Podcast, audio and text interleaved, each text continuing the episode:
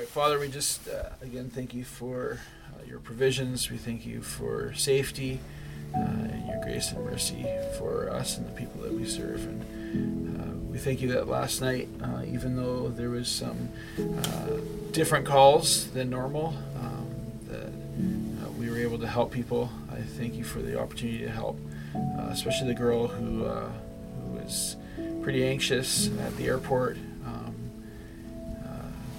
just a lot going on with her. I just pray that uh, through uh, the efforts of our team that uh, she would know that there is a God who cares for her and uh, wants relationship with her. And we just thank you for the opportunity we have to learn from you uh, in all these situations. I just pray that um, we would see you and the people that we serve and that we would see your hand uh, of provision.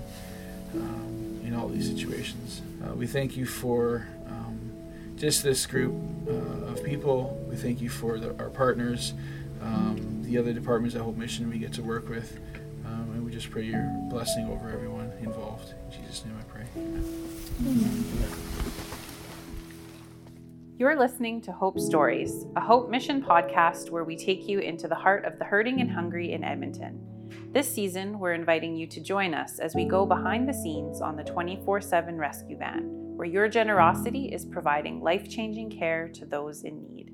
This is episode 3 Life or Death.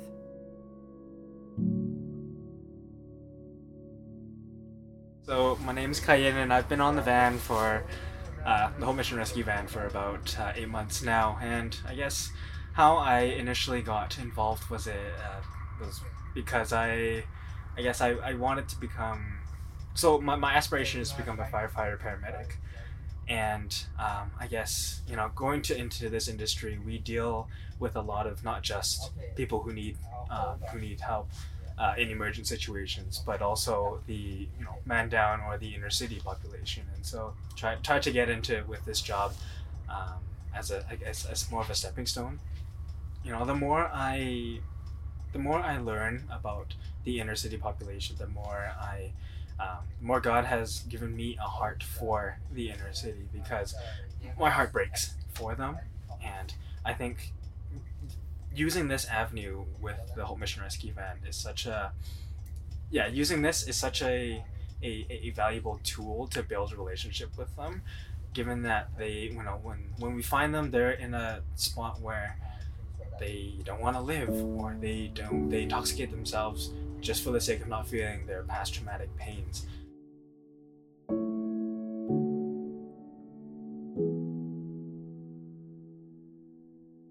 We see a lot of addiction.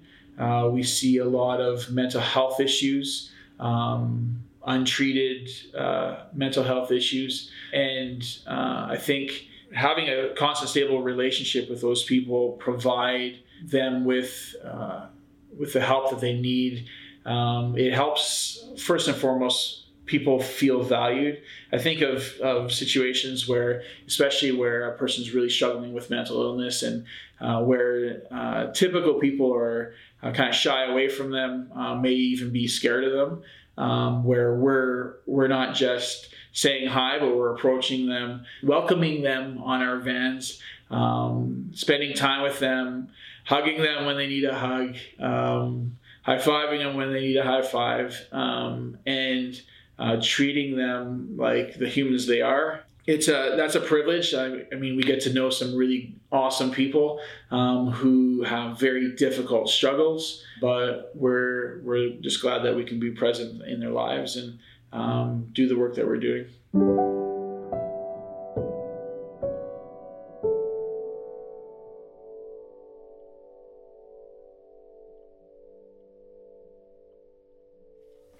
What's going on? Um, there's a guy out here, and I need to remember his name. He's in my, one of my reports. Where is he? He's walking that way in a yellow and red sweater, and he left the shelter, and 2 and 1 was looking for him because he was supposed to go into housing.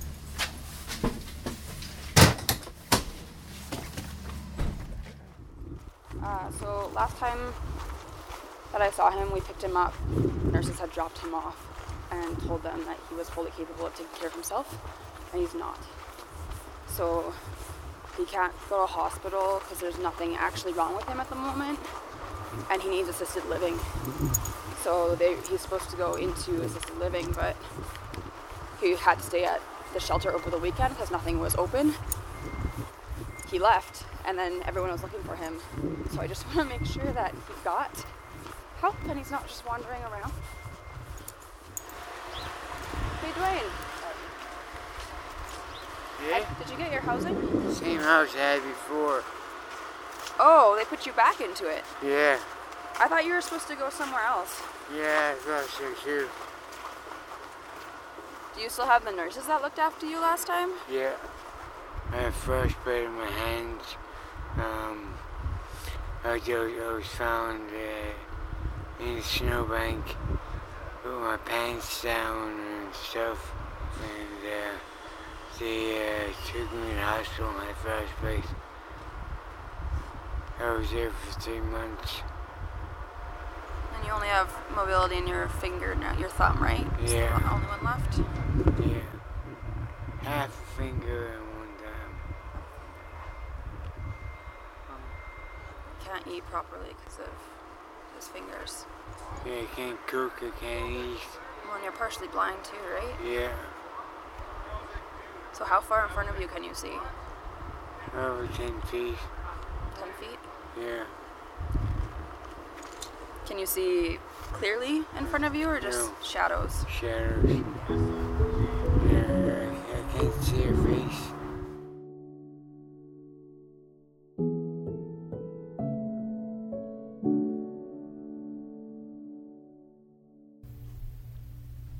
we live in a world where people want to see immediate results. And for someone that has been through trauma for their entire life, it's not going to be an easy one day fix. They need someone that is constantly there for them and that wants to take care of them, and they need to see that and build trust with that person. We see them, some of them weekly, like every single rotation, I'll see them. And if I don't, then my brain starts wondering why why am I not seeing you? Is it because of a good reason or a bad reason? Do you have gloves in your bag? You thought you had some? Give me a second, I'll just grab you some. every situation can be life or death, and it sounds dramatic, but it's actually not. One one minute you can be talking to somebody, and like just for instance, there's a guy that was. I just actually started to get to know him. Uh, last I can't remember when he when he passed, but uh, I remember it was really nice outside. Um, it was last year actually, and I saw him the day it was nice, and it was just a normal day, and we're talking. He was at the van talking to me for like 20 to 30 minutes which is not common but just you know he's he's a regular um, client on the vans. And he died less than a week later and it was cold. And he passed out in a snowbank and he passed away that, that night. So even though they're housed and even though they're like off the streets in a sense it's the addiction and just being alone and all that kind of thing so relationship is a huge deal in general, uh, you know, you get news of somebody passing away, and uh, sometimes like you just don't know because you don't see them or hear from them, and you just don't have any connection, whether they moved away or whether they got housed or something. Um, and, and you don't want to expect the worst, but you just don't know, right?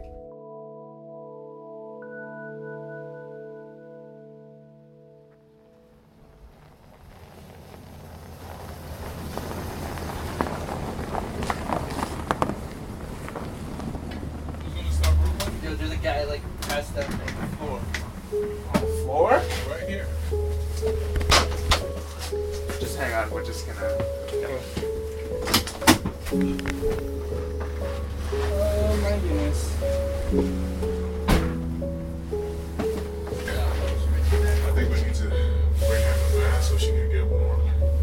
not responsive. How, how non-responsive? She, it's cold. Yeah,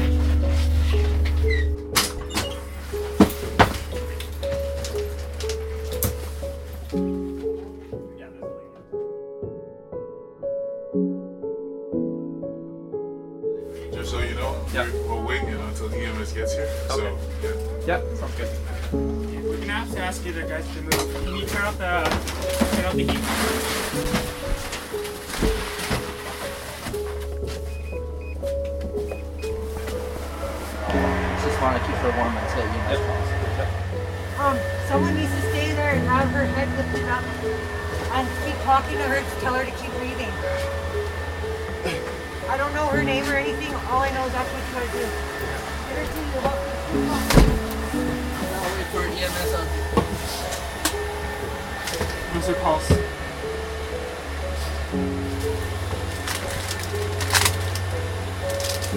Can you uh, pull up her dress, her shirt? I need her arm. I need one of her arms. The deltoid. Hold it up to where? I just need this part of the arm exposed.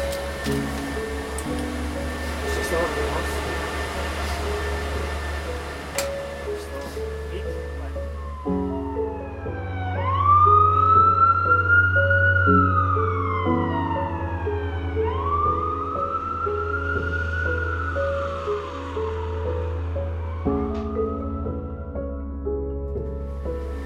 Hey, Okay.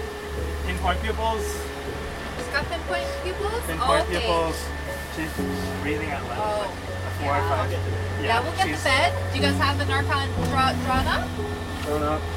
Yeah. Point four. Yeah. Still Okay. having that there. So. Yeah. Yeah, so you know what? That's me. Here. All right. All right. Get that first dose there. Guys? Just want to drag her out. Yeah, you want to drag her right onto the bed. Okay, We're gonna you're hold her gonna straight up. hands there, guys. We're just gonna get her out.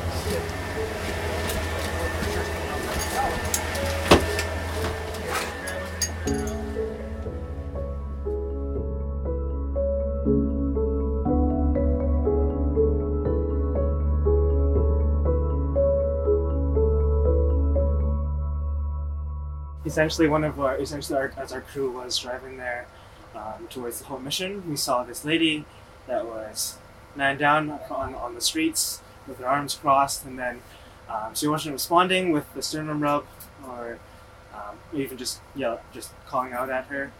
And then um, we went on I checked her pupils took her off the streets decided you know what?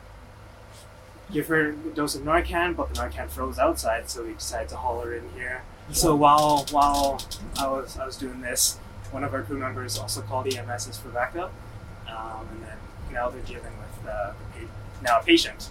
Was our client now a patient? So um, I guess something that we, as crisis diversion, try to do is try to divert this crisis before it becomes the actual emergency and um, before the clients become patients.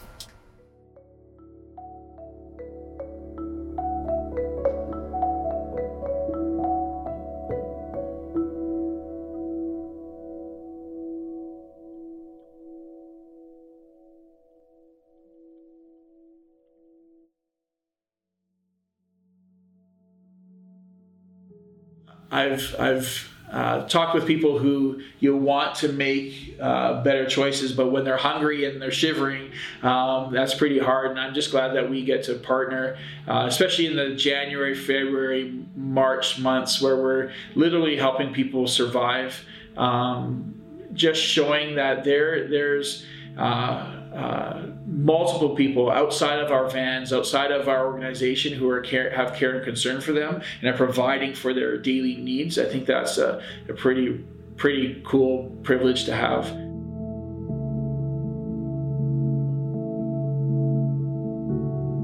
It was still like summer weather out. We were parked at the Walmart, and I think Kevin went in to go to the bathroom, and this guy walked up to the van, and he was pushing a stroller, and he basically came up, and he's like, "Hey, I don't need anything. I just really wanted to say thank you." And he said, like his story, he got help from the van a couple years back. And he said i was homeless. It was my first time homeless. I was going through a really rough phase in my life. And he's like if it wasn't for the van picking me up i don't know where i would have been today he said he went to the shelter he got the help he needed Um, he talked to the shelter staff and the people on the van about different resources that he could use. And he now has a full time job and he has a little baby girl.